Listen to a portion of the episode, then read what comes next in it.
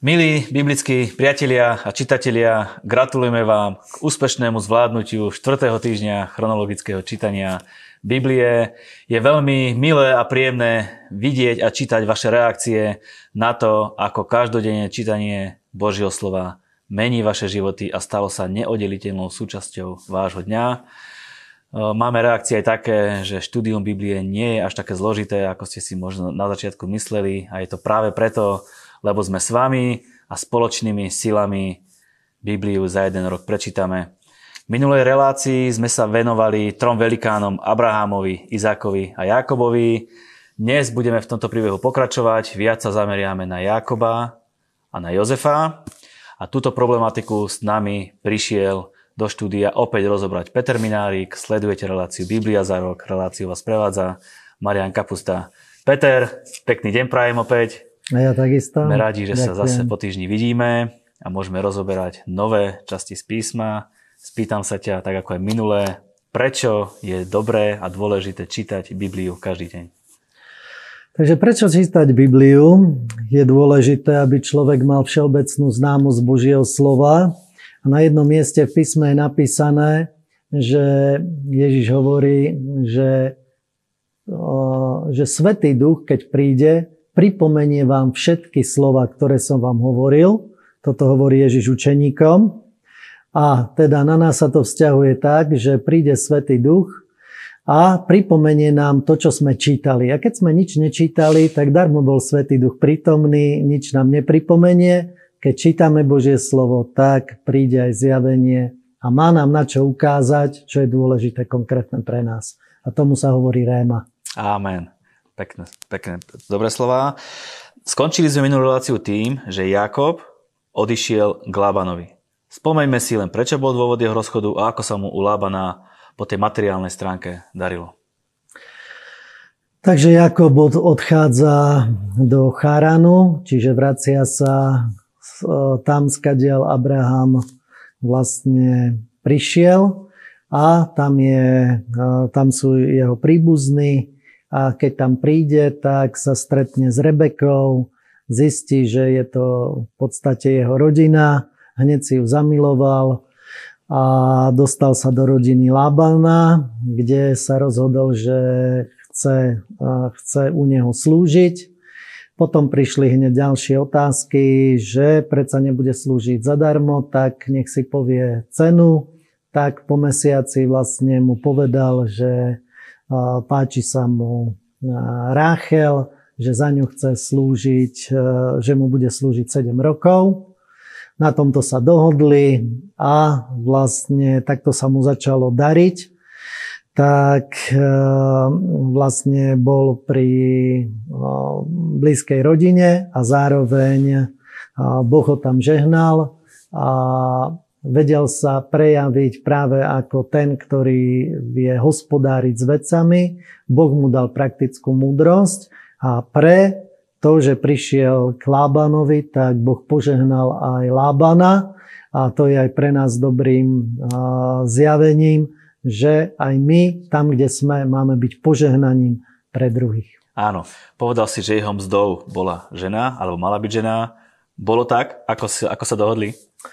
Tak bolo tak, ale nie úplne. A práve Jakobové hriechy, darmo, že utiekol niekde inde do cudzej krajiny, tak vlastne idú za ním a všetko, čo hovorí Božie slovo, je pravda, že, takže to, čo sejeme, budeme aj žať. A keďže Jakob oklamal svojho otca, oklamal brata, bol takýto zákerný alebo stivý, tak e, vrátilo sa mu to, že aj Laban oklamal jeho, čiže on oklamal svojich príbuzných, e, Jakob, a teraz e, jeho príbuzní zase oklamali jeho, takže 7 rokov slúžil za Ráchel, ale nedostal Ráchel, ale dostal staršiu sestru Leu. A potom po týždni svadby dostal aj túto druhu s tým, že bude za ňu slúžiť ďalších 7 rokov. Takže 14 rokov slúžil za svoje manželky A popri tom sa rozputal jeden veľký zápas o priazeň a zároveň môžeme vidieť, že sa udiala taká vec, čo dnes je skôr paradoxom, že dnes ľudia nechcú mať deti. Vtedy úplne jasne chápali, že mať deti je požehnanie a celou ich úlohou bolo, aby sme sa rozplodili, rozmnožili, aby nás bolo veľa a chceli za sebou niečo zanechať. Dnes ľudia rozmýšľajú skôr tak po ezausky, že užiť si, žiť svojím spôsobom života.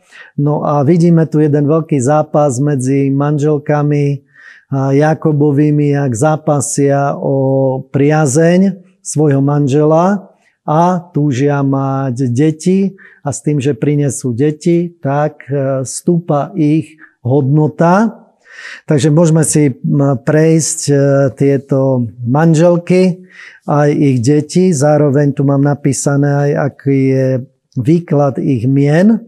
Takže prvá začala rodiť Lea a porodila štyroch synov.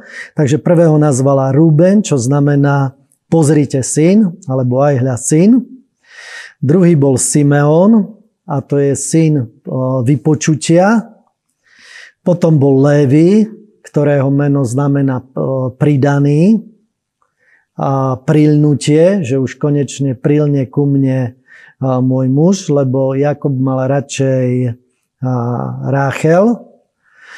Keď to videla Ráchel, tak v zápase, keďže nemohla mať deti, tak, alebo nemala dovtedy deti, tak ponúkla svoju služku Bilhu Jakobovi a od nej prišiel Dan, čo znamená sudca, alebo súdiaci, alebo že Boh rozsúdil v môj prospech.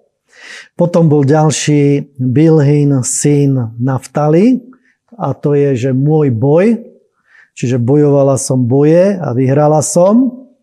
Keď toto zase videla Lea, tak ponúkla alebo dala Jakobovi svoju služku Zilfu a od nej sa Lej narodil Gát, čo znamená osud a Asher, to znamená šťastný.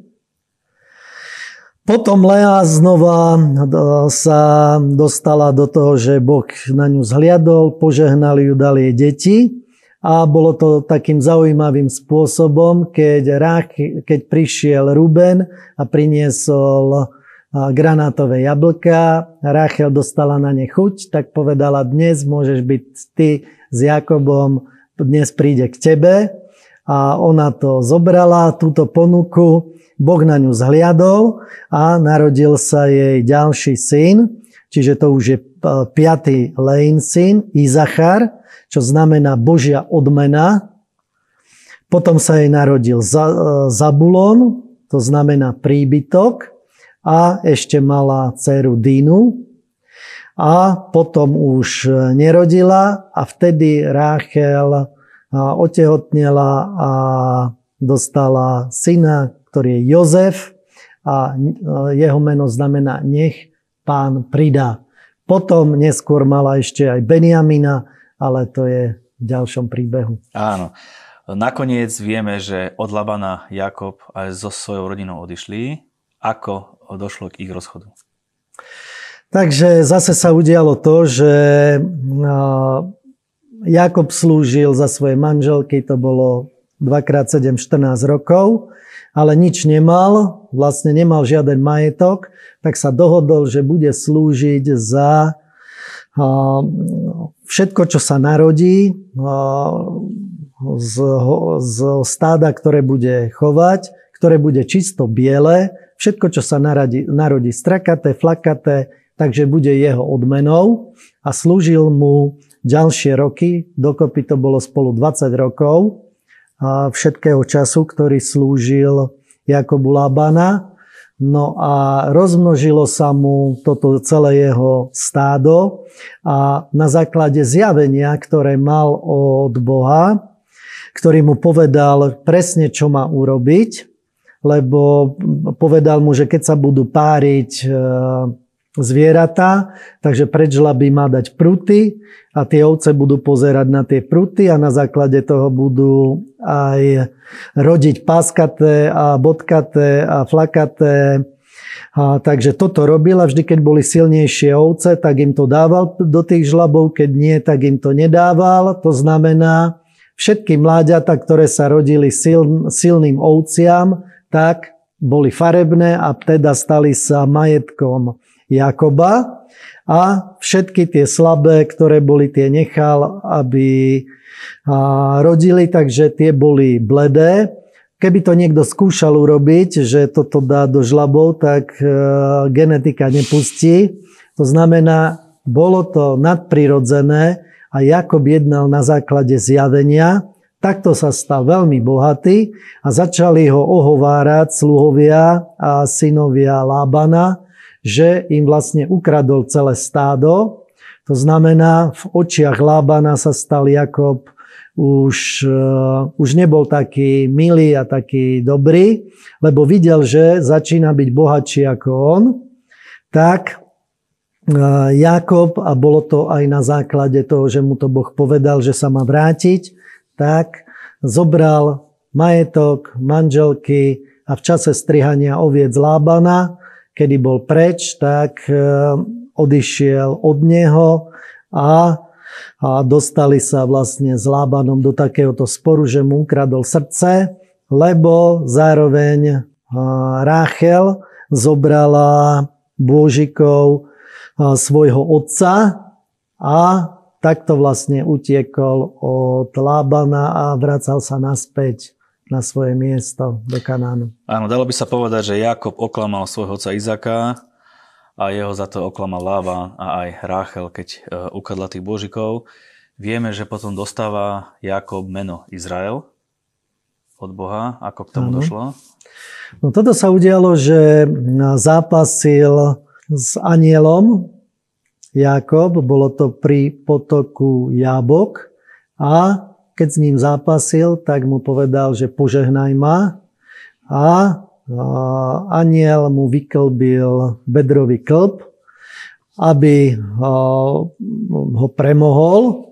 A premohol vlastne tým, že Jakob vedel, že keď sa vracia naspäť, tak mal veľký strach zo svojho brata, z Ezava, že keď sa vráti, že predsa len bude chcieť naplniť to, že ho zabije, alebo že mu urobí zle, tak stále mal takú šancu, že vo vlastnej sile bude vedieť utiecť, ale keď mu aniel vyklbil, alebo boh s kým zápasil, tak mu vyklbil tento klb, takže vedel, že už sa neviem spoľahnúť na svoje vlastné schopnosti.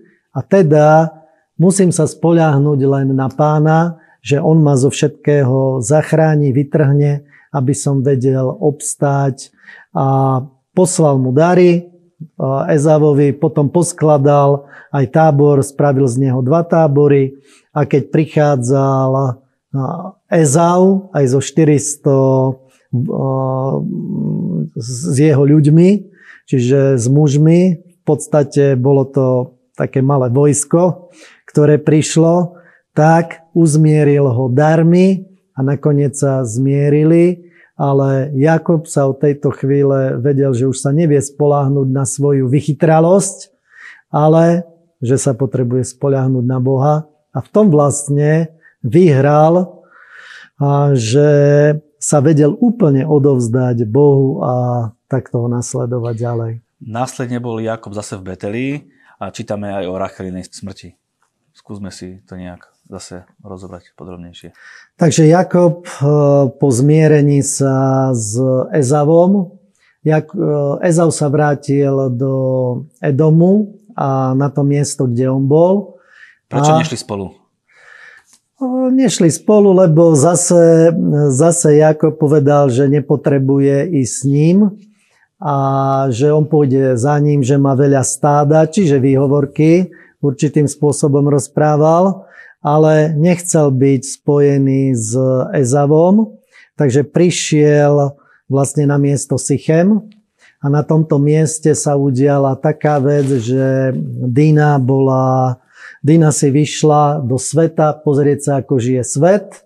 A dopadlo to veľmi zle, lebo mužovia mesta Sichem a kráľ, ktorý tam bol vlastne tohoto mesta, tak e, ju zneúctil, potom si ju chcel zobrať. Na základe toho zase synovia Jakobovi urobili tiež prefíkanú vec a to, že im povedali, že keď sa dajú obrezať, tak budú, budú sa môcť spriazniť a budú jeden ľud, Zase aj títo Sychemčania to, to brali tak, že všetky ich stáda Jakobove budú naše.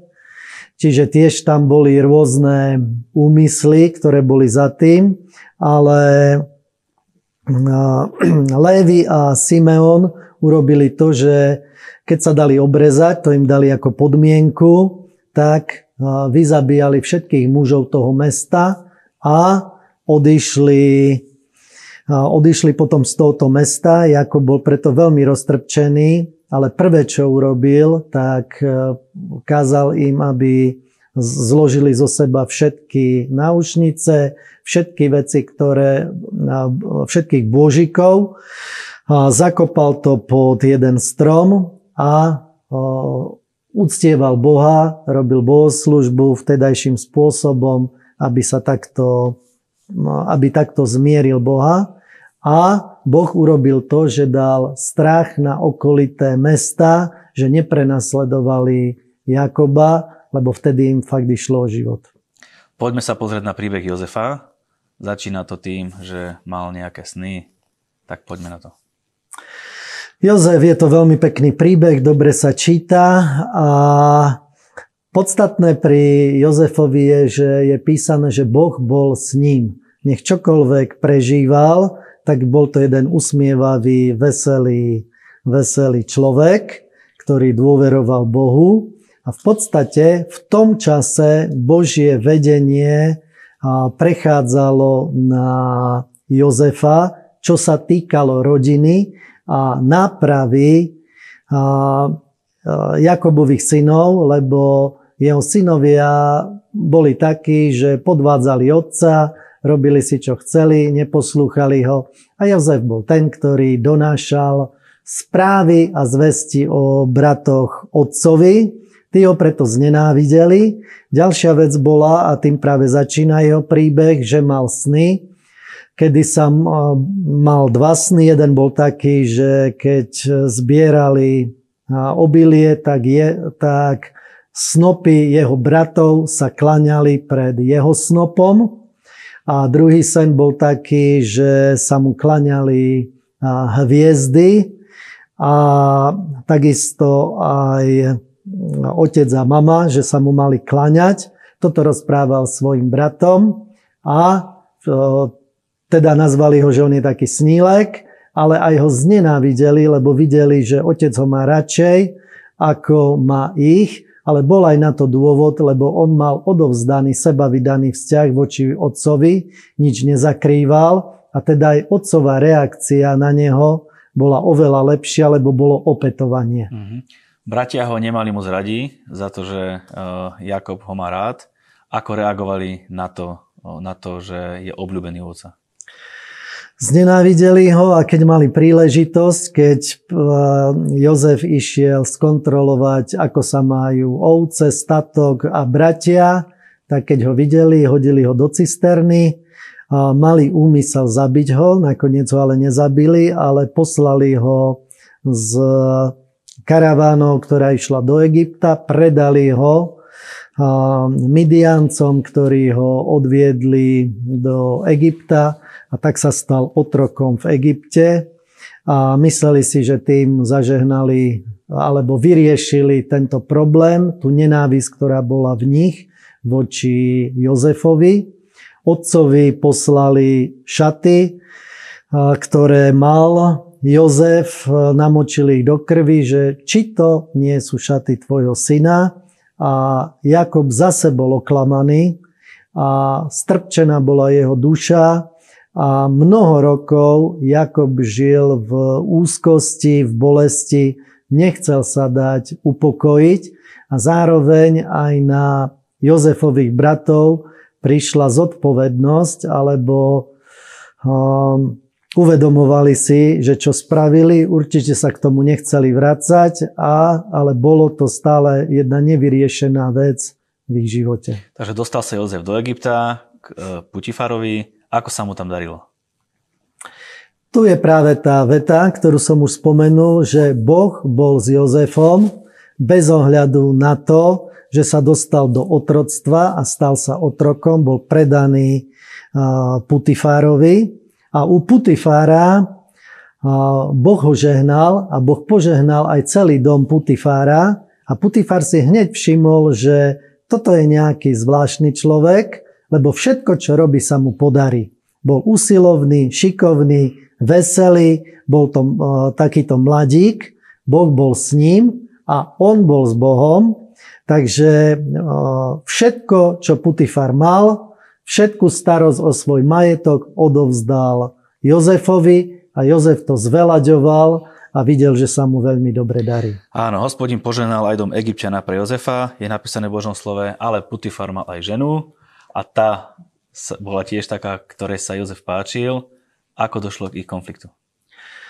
Takže Putifarová žena mala túžby mať vzťah s Jozefom a prišlo až k tomu, že strhla z neho šaty, volala ho, aby ležal s ňou a Jozef povedal, všetok, všetko, čo je v dome tvojho muža, mi zveril okrem teba a nemôžem takúto vec urobiť, lebo slúžil Bohu a bol ochotný radšej znášať e, dôsledky, ako to, aby zhrešil voči Bohu. Preto sa pridržal Boha a dopadlo to tak, že Putifarová žena vlastne ho znenávidela a dospelo to tak, že povedala, že ju znásilnil a za toto sa za dobrotu sa dostal do žalára. Ako sa mu darilo v tom žalári? V žalári sa scenár opakuje. Keby tam bol nejaký Slovák, tak možno by si už povedal, že toto nemá zmysel, dobre som robil, zle to dopadlo. Ale Jozef nebol takýto, Boh bol s ním aj tam.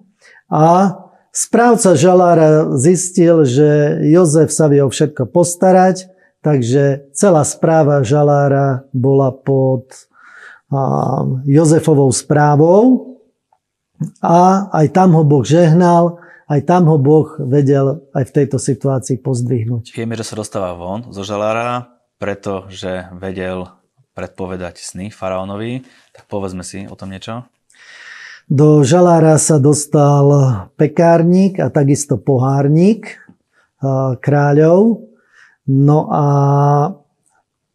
z toho vyplynulo, že obidvaja mali sny, mali sen od Boha a boli znechutení. Je zaujímavé, že Jozef príde k ním a hovorí, že prečo máte pochmurnú, pochmurnú tvár, že nie ste veseli. To znamená, keď bol Jozef v žalári, tak aj väzni boli veselí. Takže takáto atmosféra bola za Jozefa vo vezení. Oni mu povedali svoje sny a Jozef im ich vyložil. Výsledok bol taký, že sa presne tieto sny naplnili a Jozef, e, tak ako povedal, tak pekárnik bol za tri dny obesený a e, pohárnik sa dostal naspäť do svojho úradu pohárnika u faraóna ale ten zabudol na ňo. Jozef mu odkázal, že nech si spomenie a nech sa prihovorí u faraóna za ňo. To sa nestalo a Jozef bol ďalej vo vezení. Áno, človek zabudol alebo nezabudol na Jozefa, nakoniec sa dostal von a sny, ktoré mal faraón, sa aj naplnili. Aké to boli sny a čo sa naplnilo? Takže Boh jednal vlastne cez celú túto situáciu a v Božom pláne a prozreteľnosti Božej sa všetko toto udialo, čo nakoniec aj Jozef spoznal. A faraón mal dva sny. Bolo to o tučných a chudých kravách, o siedmých tučných, siedmých chudých a takisto o klase, že z jedného stebla bolo sedem klasov, ktoré boli tučné a potom také, ktoré boli chatrné. Tučné kravy zožrali chudé, a tie plné klasy, a tie chudé klasy zjedli tie plné a na základe tohoto faraón si nevedel vysvetliť tieto sny a dal to svojim mudrcom, aby to zistili. A vtedy sa tento pohárnik priznal, povedal, že je muž, ktorý jemu vysvetlil sen a faraón si ho dal zavolať, povedal mu svoj sen. Jozef nielenže vedel vyložiť tieto sny, že to bude sedem bohatých rokov a 7 suchých rokov, kedy bude hladomor v krajine, ale zároveň aj zo, zo slova múdrosti vedel povedať, čo má urobiť faraón, že treba vyhliadnúť človeka, ktorý bude vedieť múdro spravovať krajinu, aby za tých 7 rokov hojnosti prišlo bohatstvo a aby, aby sa sústredili potraviny, aby e, počas 7 rokov hladu, aby e, v krajine bolo mhm. dostatok jedla. Vieme, že stalo sa tak, ako Jozef predpovedal. Nastalo obdobie hojnosti, potom nastalo obdobie hladu a pretože Jakobová rodina trpela hladom, prišli do Egypta pre potravu. Ako sa stretol Jozef so svojimi bratmi? Tak toto je veľmi pekný príbeh a tu práve je vidieť, že Jozef v, v tej rodine, kde z tých 12 synov 11 vlastne sa pokazili a boli na takej ceste odpadnutia a Boh sa rozhodol, že z Jakobových synov bude Izrael, čiže národ, ktorý hľadá Boha.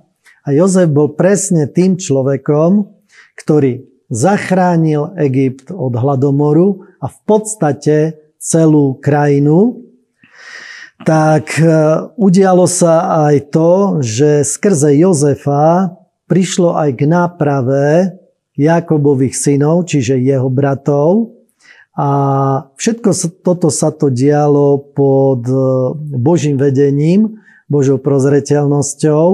Jozef sa stal druhým po faraónovi v krajine nad všetkým mal ruku a teda zhromažďoval za týchto 7 rokov hojnosti potraviny, aby boli dobre uskladnené a jak začali roky hladu, tak keď prišli, keďže nastal hlad aj v kanánskej krajine, tak bol hlad aj v rodine Jakoba, vyslal svojich synov, aby išli pre, pre jedlo, aby priniesli obilie a na, tejto, na tomto prvom stretnutí, keď prišli, tak e, Jozef ich rozpoznal, že toto sú moji bratia a povedal im, že sú vyzvedači, že jedného tam musia nechať ostatní sa môžu vrátiť. Dal im do ich vriec aj peniaze, za ktoré si kúpili potraviny, čiže to obilie. A na Jakobových synov, keď sa vracali, zistili, že majú tam aj peniaze, tak e, začalo pracovať ich svedomie a to, čo sa snažili mnoho rokov ukrývať jak pred svojim otcom, tak aj pred sebou, pravdepodobne ani sami sa o tom nerozprávali, tak začalo ich hryzať svedomie a, a sami hovorili, že Božia ruka na nich dolieha. Keď prišli do, k, k otcovi, tak vysvetlili mu vec, ale s tým, že Jozef im povedal, že musia priniesť aj svojho najmladšieho brata, čo Jakob nechcel dopustiť, lebo nechcel prísť, že už prišiel o jedného syna, nechce prísť aj o druhého. A stále sa, stále sa trápil, lebo vravel, že keby ho poslal, tak zomrie od žiaľu. Čiže jeho život bol nastavený v žiali a to bola vlastne odplata aj za tie veci v jeho živote. A potom, prišiel, potom predsa len ich poslal, lebo bol hlad. To znamená, situácia si to vynútila. V druhom roku hladomoru zase išli do Egypta Jakobovi synovia, už aj s Benjamínom. A keď prišli ku, k Jozefovi, tak ich dal voviesť do svojho domu a tam potom nastal proces, že sa im odhalil. Áno, odhalil sa im. Nakoniec, keď to tak skrátime, prišiel do Egypta aj Jakob, ktorý požehnal aj Jozefovú rodinu a jeho synov. K tomuto nejaké vysvetlenie? Udiala sa tá vec, že Jozef vlastne mal keď sa dostal do popredia a dostal do správy celú krajinu, tak dostal aj manželku Azenatu. Narodili sa mu vlastne dvaja synovia, Manases a Efraim. Manases je syn zabudnutia a Efraim syn plodnosti, že Boh mu dá rozplodenie sa v krajine.